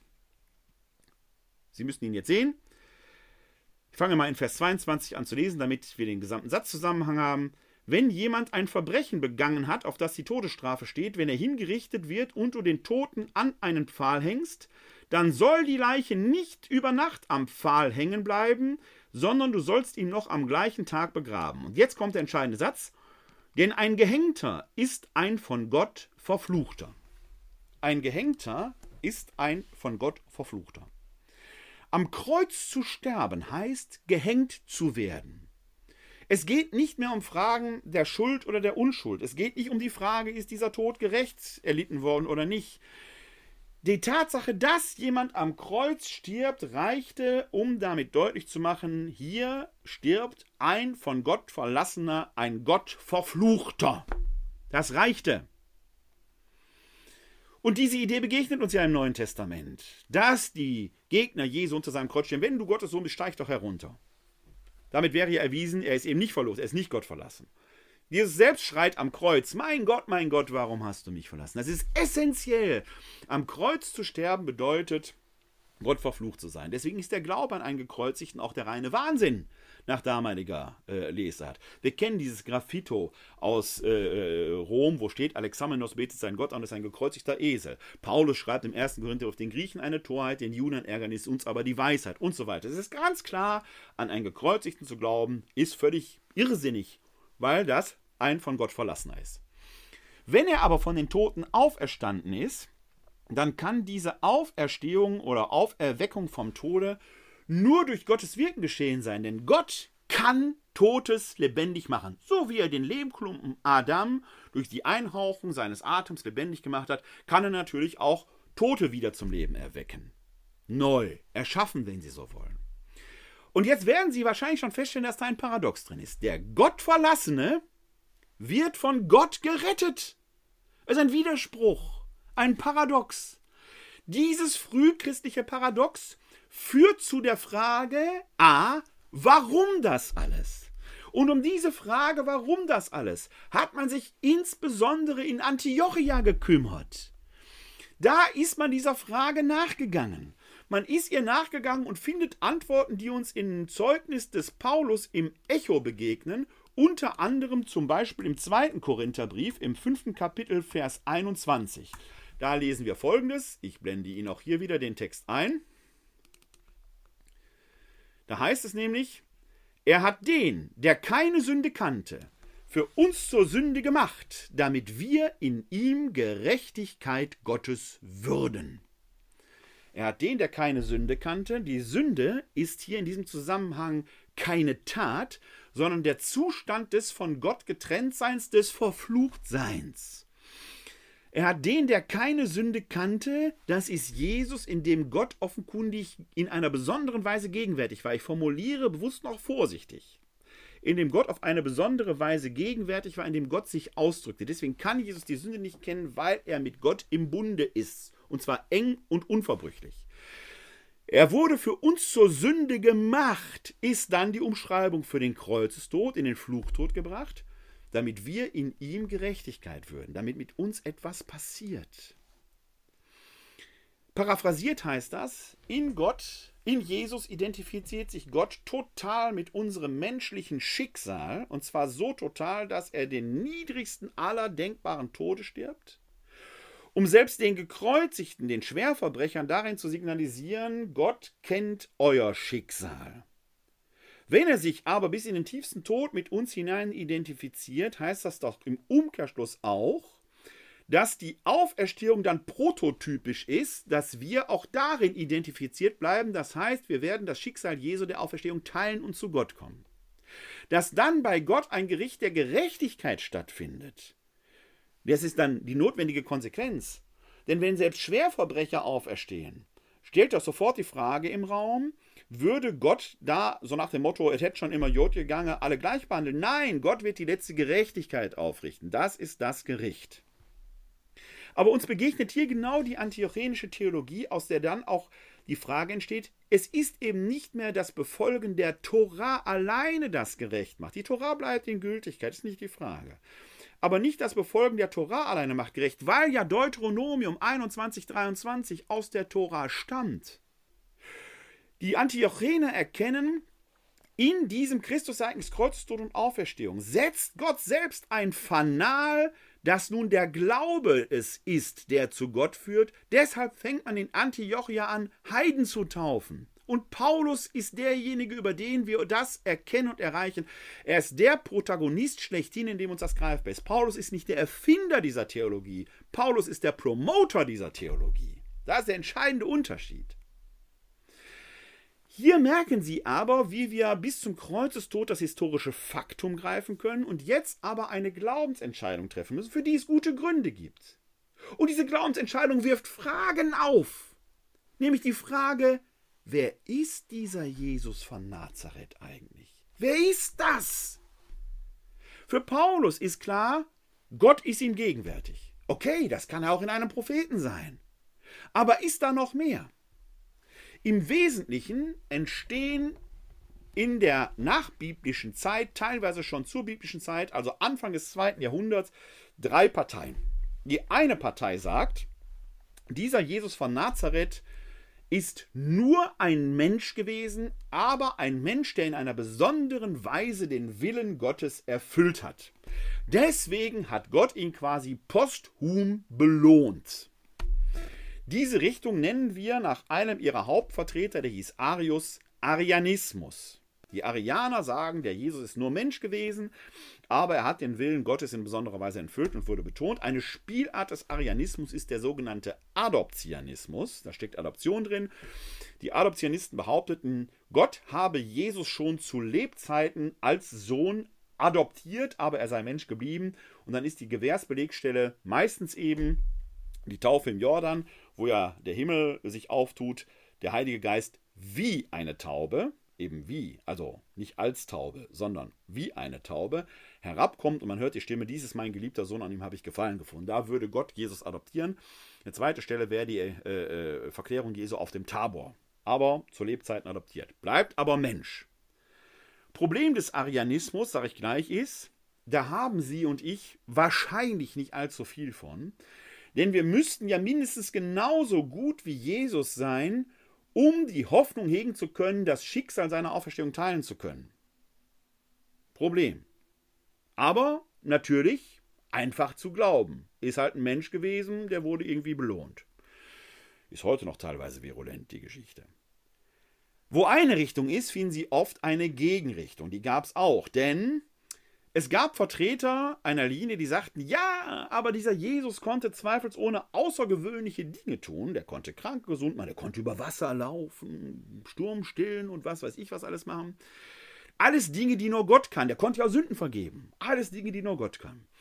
Jesus ist also nur Gott gewesen, kein Mensch. Es schien nur so, als sei er ein Mensch. Super Halluzination. Danach werden die auch benannt, nachdem es schien nur so. Dieses Wort für scheinen heißt griechisch dokein. Deswegen nennt man diese Richtung die Doketisten. Wenn Jesus aber nur Gott ist und das alles nur so eine Art Superhalluzination war, kann der natürlich nicht am Kreuz sterben, denn Gott kann nicht sterben. Das war nun die gigantische Show, die da quasi stattfindet. Und das ist gleichzeitig das Problem des Doketismus, wenn Gott nämlich nicht am Kreuz stirbt, was er nicht kann, dann kann der auch nicht von den Toten auferstehen. Der ist ja nie tot gewesen. Geht ja nur, wenn man tot war. Haben Sie und ich streng genommen auch nichts von. Aber einfach unplausibel, ne? Damit ist ja alles erklärbar, die außergewöhnlichen Fähigkeiten, die Skills, die Jesus so hatte. Es entwickelte sich aber noch eine dritte Richtung, die nannte man die Homoousianer, wesensgleich. Und die Homoousianer gehen jetzt theologisch vor und sie sagen, ja, diese ganze Geschichte, die Auflösung dieses Paradoxes der göttlichen Errettung des Gottverlassenen, macht eigentlich nur Sinn, wenn Jesus beides war. Wenn der wahre Gott sich im wahren Menschen mit unserem Menschsein identifiziert. Wenn Jesus also wahrer Gott und wahrer Mensch ist. Wenn der ganze Gott ungeteilt im ganzen Menschen, der unser menschliches Schicksal voll und ganz teilt, Jesus gegenwärtig und präsent war. Die Homosianer sagen, wir wissen nichts über die Frage, ob der Mensch Jesus wusste, dass er Gott ist. Deswegen sagen sie, die Menschheit und die Gottheit Jesu sind in Jesus unvermischt und ungetrennt gegenwärtig. Man umgeht also die Aussage dessen, was man logischerweise sagen kann. Man lässt das offen. Und diese Frage nach dem sogenannten Selbstbewusstsein Jesu, wusste der Mensch Jesus, dass er Gott ist, ist bis heute nicht zu beantworten. Aufgrund dessen, was wir wissen, ist sie bis heute nicht beantwortbar. Es gibt einige Indizien im Neuen Testament, das sagt, er wusste um seine göttliche Kraft und Vollmacht. Ja klar, wenn er dem Sturm sagt, und so scheint das durchzuklingen. Auch als die blutflüssige Frau kommt, fühlt er eine Kraft von sich ausgehen. Wenn er Sünden vergibt, scheint er etwas tun, was nur göttlich ist. Auf der anderen Seite sitzt er dann im Garten Gethsemane und schwitzt Blut und Wasser im Angesicht des Todes und sagt, Vater, der Kelch möge an mir vorübergehen, aber nicht mein, sondern dein Wille soll geschehen. Sehr menschlich, wenig göttlich. Es bleibt also offen, meine persönliche, ureigenste, individuelle und subjektive Meinung ist, der Mensch Jesu hat eine Ahnung davon gehabt, mindestens eine Ahnung, dass da mehr ist. Aber auch ich kann die Frage nicht eindeutig beantworten. Es bleibt letzten Endes in dieser Spannung stehen. Aber die Homoousianer entdecken etwas Entscheidendes. Erst wenn der ganze Gott sich mit dem ganzen Menschsein identifiziert, wird daraus das prototypische Beispiel, das für uns Erlösung von der Todesangst bewirkt und die Hoffnung auf oder die Gewissheit auf die Auferstehung. Diese drei Richtungen, die Arianer, die Doketisten und die Homoousianer, tragen diesen Streit theologisch untereinander aus. In den ersten drei Jahrhunderten entfaltet dieser Theologenstreit aber nicht seine volle Wucht, weil die Kirche von außen immer wieder in Bedrängung stand, auch in Verfolgung. Und wo sehr Bedrängung und Anfrage von außen ist, sind die inneren Zwiste nicht weg, aber sie entfalten ihre Wucht nicht, weil die Energie in die Verteidigung nach außen geht. Im Jahr 313 wird die Kirche durch Kaiser Konstantin über Nacht zu einer staatstragenden Größe, Jahrzehnte später sogar zur Staatsreligion. Der Druck von außen ist weg und die inneren Konflikte können mit Wucht hervorbrechen und sie brechen mit einer solchen Wucht hervor, dass die Einheit der Kirche gefährdet ist. Das aber konnte Kaiser Konstantin überhaupt nicht gebrauchen. Der wollte nämlich die Kirche, die Einheit der Kirche, damit auch die Einheit seines Reiches kräftigen. Deshalb beruft Kaiser Konstantin im Jahr 325 nach Christus das Konzil von Nicäa ein. Nicäa ist eine Stadt im kleinasiatischen Bereich, nordwestliches äh, türkisches Gebiet heute, aber eben schon äh, östlich des Bosporus. Da findet das erste ökumenische Konzil statt und da werden einige Marker gesetzt, die für, seitdem für Konzilien relevant sind. Erstens, ein Konzil muss die potenzielle Vollversammlung der Nachfolger der Apostel vulgo Bischöfe sein. Die müssen nicht kommen, aber sie müssen potenziell teil, ne, mussten potenziell teilnehmen können. Zweitens, Beschlüsse werden auf Konzilien im Konsensverfahren getroffen. Es reichen nicht einfache Mehrheitsentscheidungen, sondern es muss gerungen werden, bis, ein weitestgehend, bis weitestgehende Einmütigkeit, sprich ein Konsens erzielt ist. Drittens, unter den Konzilsbeschlüssen steht das sogenannte Anathem. Das heißt, die Bischöfe, die dem Konsens nicht zustimmen konnten, müssen sich jetzt trotzdem unterwerfen, um der Einheit willen, sonst werden sie, Anathemasit, ausgeschlossen. Man trifft sich da also in Nicea, die Bischöfe ringen, die drei Parteien auch. Ein berühmter Teilnehmer des Konzils von Nicea ist eben besagter Arius gewesen, auf den der Arianismus, äh, von dem der Arianismus seinen Namen hat. Ein anderer berühmter Teilnehmer, ein Homoousianer, ist ein gewisser Nikolaus von Myra gewesen. Das ist jener Nikolaus, der unseren Kindern heute noch am 6. Dezember die Geschenke bringt, sofern sie an den Nikolaus glauben wollen. Aber das ist zumindest sein Gedenktag.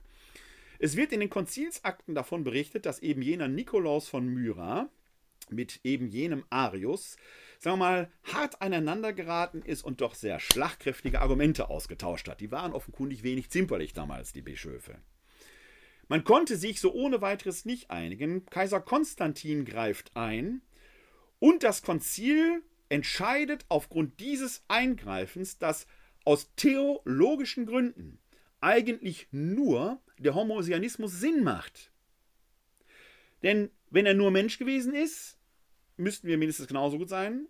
Wenn er nur Gott gewesen ist, Doketismus, ist er nicht tot gewesen.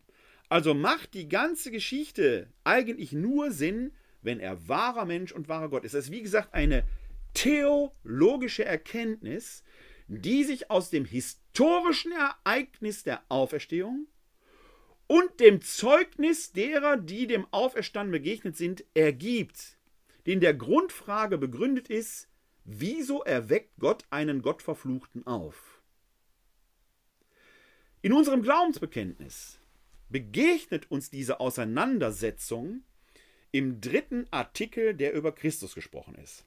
Und den, diesen Artikel, nur diesen Artikel, das Glaubensbekenntnis haben wir hier in einer eigenen Folge besprochen, nur diesen Artikel habe ich Ihnen auch auf das Paper äh, gedruckt. Auf der dritten Seite finden Sie das, auf der linken Spalte.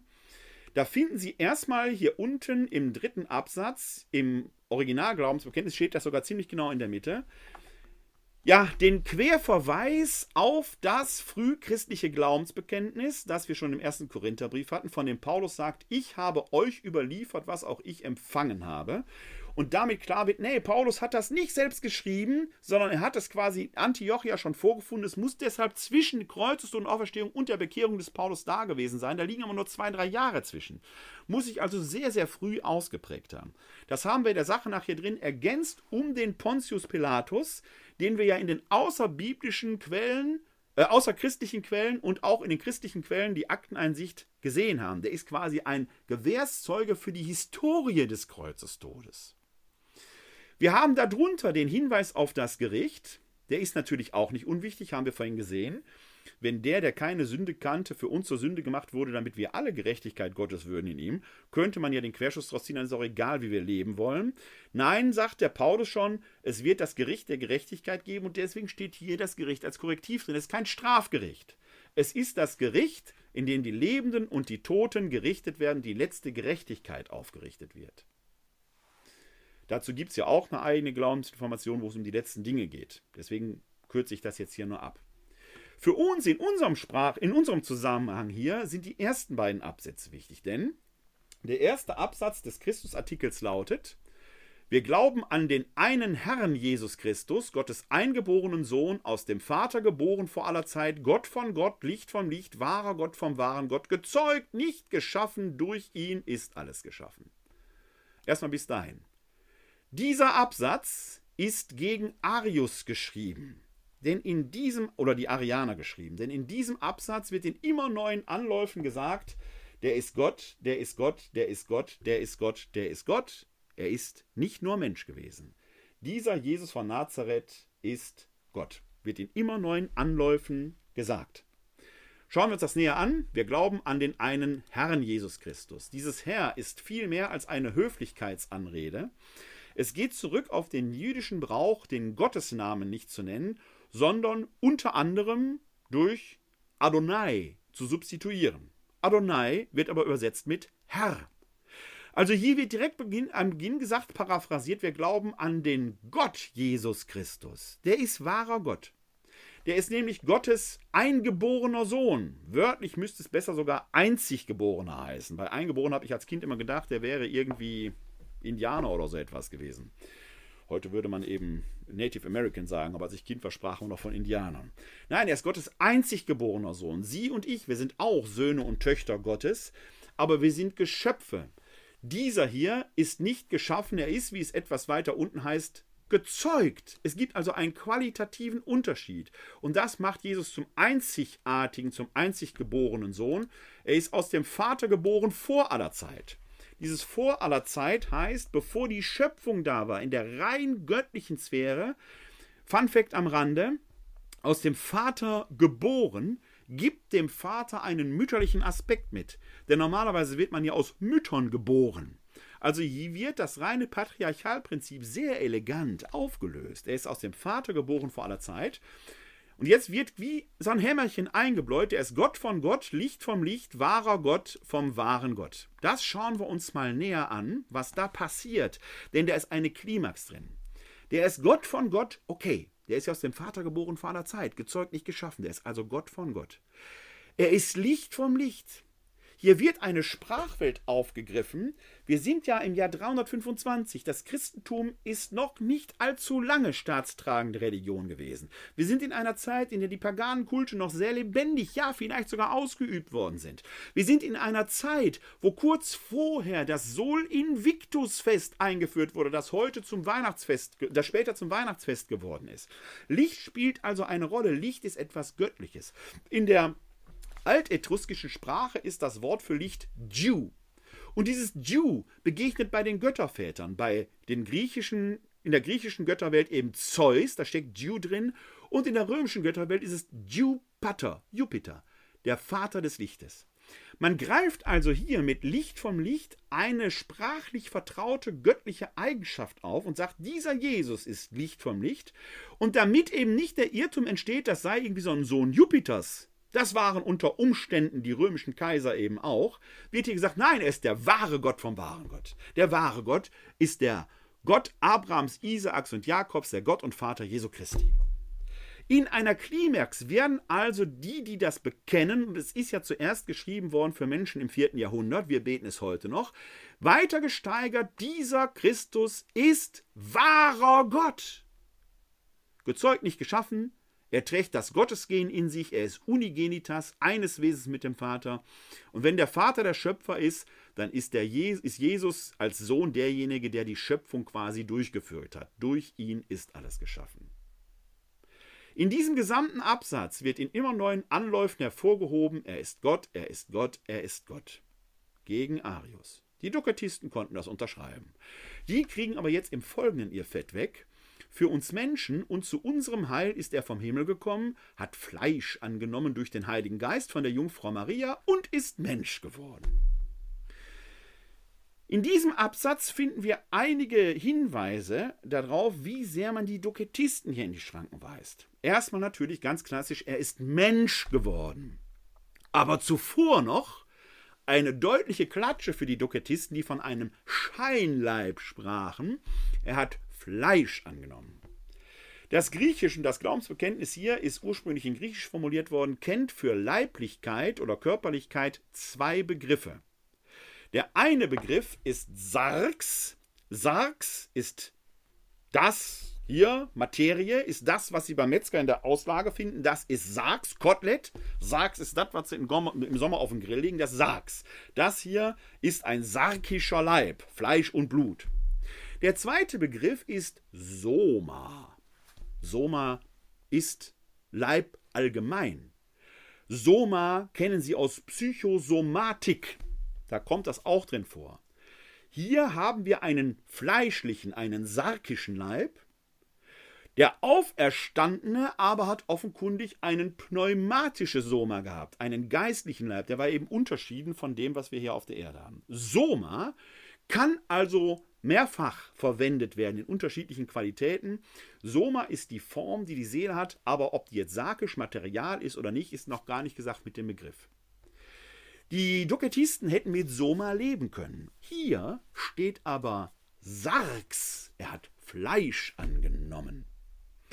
Wie wichtig diese Unterscheidung ist, ist übrigens ein Hinweis, wenn wir über die Auferstehung sprechen. Da sprechen wir nämlich von nicht, streng genommen nicht von der fleischlichen Auferstehung, sondern von der leiblichen Auferstehung, weil im Tod eben eine Verwandlung stattfindet. Aber wir werden eben nicht in eine Seelensuppe hineingehen.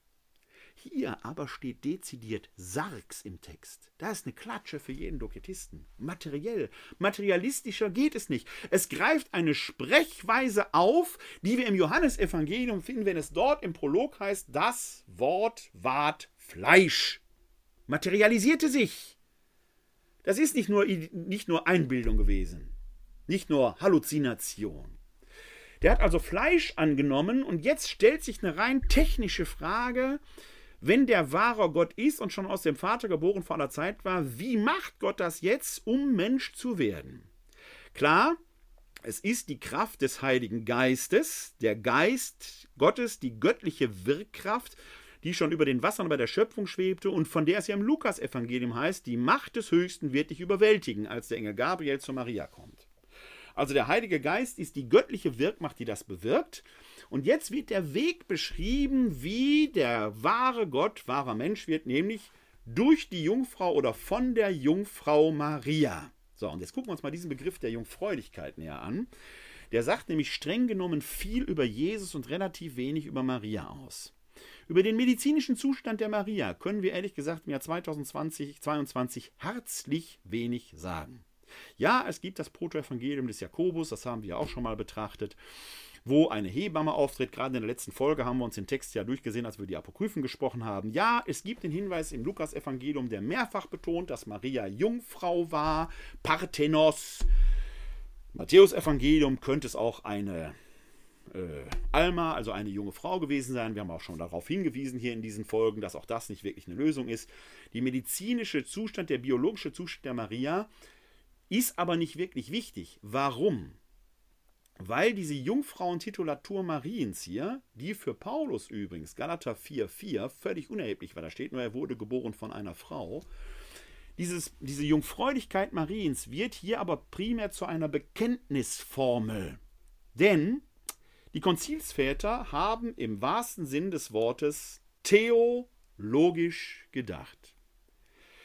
Wir Menschen wissen nämlich, dass die Frau, die gerade dieses Kind geboren hat, zwingend die Mutter des Kindes ist. Okay, okay, okay. Im Rahmen von Leihmutterschaften und dem Ganzen, was wir heute medizinisch-genetisch tun können, kann man auch da eine Frage stellen, weiß ich. Aber diese Sache ist ja ethisch nicht ohne Grund problematisch. Wir sind aber hier im Jahr 325, da hatte man das alles nicht. Da war ganz klar, die Frau, die gerade ein Kind geboren hat, ist zwingend die Mutter dieses Kindes. Ob der Mann, der daneben steht, auch der Vater des Kindes ist, ist noch lange nicht so sicher. Spiegelt sich ja im Matthäus-Evangelium wieder, wenn der Josef seine Maria da verlassen will. Ja? Deswegen haben wir ja sozialpsychologisch diese interessante Beobachtung, das können Sie mal draußen gucken, wenn Sie ein Pärchen sind, einen Kinderwagen schiebt, dann gucken die Leute rein und sagen meistens ganz der Vater, um den vermeintlichen Erzeuger in Sicherheit zu wiegen, dass er seine Familie nicht verlässt. Das sind so Relikte in unserer Sozialpsychologie, die wir da mit uns herumtragen. Die Frau, die ein Kind hervorgebracht hat, geboren hat, ist zwingend die Mutter. Im Falle Jesu wissen wir, dass die Mutter ein Menschenkind war und wir kennen sogar ihren Namen, Maria. Wenn wir aber jetzt dieses Bekenntnis haben, er ist wahrer Gott und wahrer Mensch, diese, dieser Erkenntnis sind wir gekommen aufgrund der historischen, des historischen Faktums des Kreuzestodes Jesu, aufgrund des durch Zeugen verbürgten Glaubens an die Auferstehung, der daraus resultierenden Frage, wie kann es sein, und der Reflexion der Frage, dass der Gottverlassene von Gott gerettet wird. Wir kommen dann zu dem Schluss, wahrer Gott und wahrer Mensch. Wenn er die Menschheit also offenkundig über die Mutterlinie, ergo Maria, erlangt hat, muss also die Göttlichkeit über die Vaterlinie gekommen sein, muss also Gott der Vater sein. Gott kann aber als Vater keine Zeugung auf herkömmliche Weise zustande bringen, dann wäre ja ein Mensch im Spiel gewesen. Dann bricht dieses Bekenntnis an dieser Stelle logisch in sich zusammen. Ergo muss Maria Jungfrau gewesen sein, denn diese Jungfrauentitulatur sagt zuallererst menschliche Seite über die Mutterlinie, göttliche Seite über die Vaterlinie. Deswegen muss Gott der Vater sein, ergo muss Maria Jungfrau gewesen sein. Die Jungfrau, Bekenntnis zur Jungfräulichkeit Mariens ist hier zuvorderst ein Bekenntnis zu Christus als wahrem Gott und wahrem Mensch. Und erst sekundär kann man sich dann Gedanken darüber den biologischen Zustand der Maria machen, der aber ehrlich gesagt gar nicht so wichtig ist, weil das Bekenntnis zu Christus als wahrem Gott und wahrem Menschen hier im Fokus steht. Sie sehen also, unser Glaube beruht auf historisch Wissbarem, das auch in den Evangelien berichtet wird. Er beruht auf verbürgtem Zeugnis, das von zweifelnden Korinthern offenkundig überprüft worden ist und dann aus theologischer Reflexion. Daran kann man zweifeln. Ja, man muss es, wenn man wissenschaftlich daran geht, sogar dem Zweifel zulassen, sich immer wieder neu vergewissern, da hineingehen. Eins nur sollte man nicht tun, einfach nur glauben. Der Paulus sagt ja schon, ich hoffe, ihr habt den Glauben nicht unüberlegt angenommen. Vielleicht haben Sie dazu Fragen, wenn Sie hier live im Webinar sind, sind Sie herzlich eingeladen, Ihre Fragen zu stellen.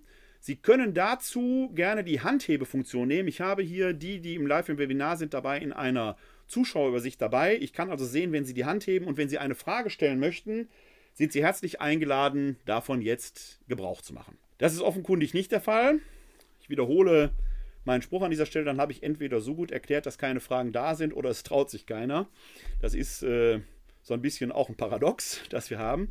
Ich möchte aber diese Glaubensinformation A mit dem Hinweis auf die nächste Glaubensinformation äh, noch nicht beenden, aber äh, schon ins Ende einleiten.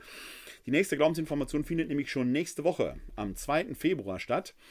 Dann wird es um das Vaterunser gehen, auch ein sehr spannendes Thema, gerade mit Blick auf die sogenannte sechste Vaterunser Bitte und führe uns nicht in Versuchen, seit einigen Jahren immer wieder viel diskutiert. Wenn Sie also möchten, sind Sie sehr herzlich schon in einer Woche wieder hier willkommen. Dann wird es um das Vaterunser gehen, das wir uns dann näher anschauen werden. Wenn Sie möchten, sind Sie aber auch schon äh, eingeladen, äh, am Freitag übermorgen die dritte Folge der Reihe über die Petrusbriefe, die ich für die Erzbischöfliche Bibel- und Liturgieschalte, äh, Liturgieschule gestalte, äh, zuzuschauen. Da können Sie in unseren äh, YouTube-Account schauen. Ich übertrage das aber auch live auf unsere Webseite www.katholische-citykirche-wuppertal.de. Da können Sie dann live dabei sein. Live ins Webinar kommt man dann nur, wenn man sich über die Erzbischöfliche Bibel- und Liturgieschule angemeldet hat. Aber auch da sind Sie herzlich willkommen. Bevor ich jetzt gleich meinen Schlussgruß spreche, möchte ich aber einen kleinen christologischen Witz zum Schluss erzählen, der vielleicht das Thema des Abends in prägnanter Weise zusammenfasst. Sie alle wissen, hoffe ich jedenfalls, dass die Jesuiten ja sehr intelligente und schlaue, gleichwohl auch spitzfindige Theologen sind, die dem Zweifel großen Raum geben. Da kommt eines Tages ein Jesuit von Jerusalem zum Generaloberen nach Rom und er berichtet, wir haben es gefunden. Was habt ihr gefunden? Wir haben das Grab Jesu gefunden. Und er lag noch drin. Die Antwort des Oberen war lakonisch. Dann hat er also wirklich gelebt. Das ist auf jeden Fall sicher. Das andere ist Zeugnis und daraus entsteht in vernünftiger Reflexion das, was wir mit Fug und Recht glauben können.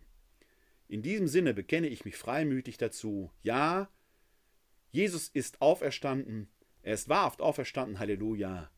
Er ist wahrer Gott und wahrer Mensch, und meine Hoffnung ist, dass wir alle einst vor seinem Thron stehen werden.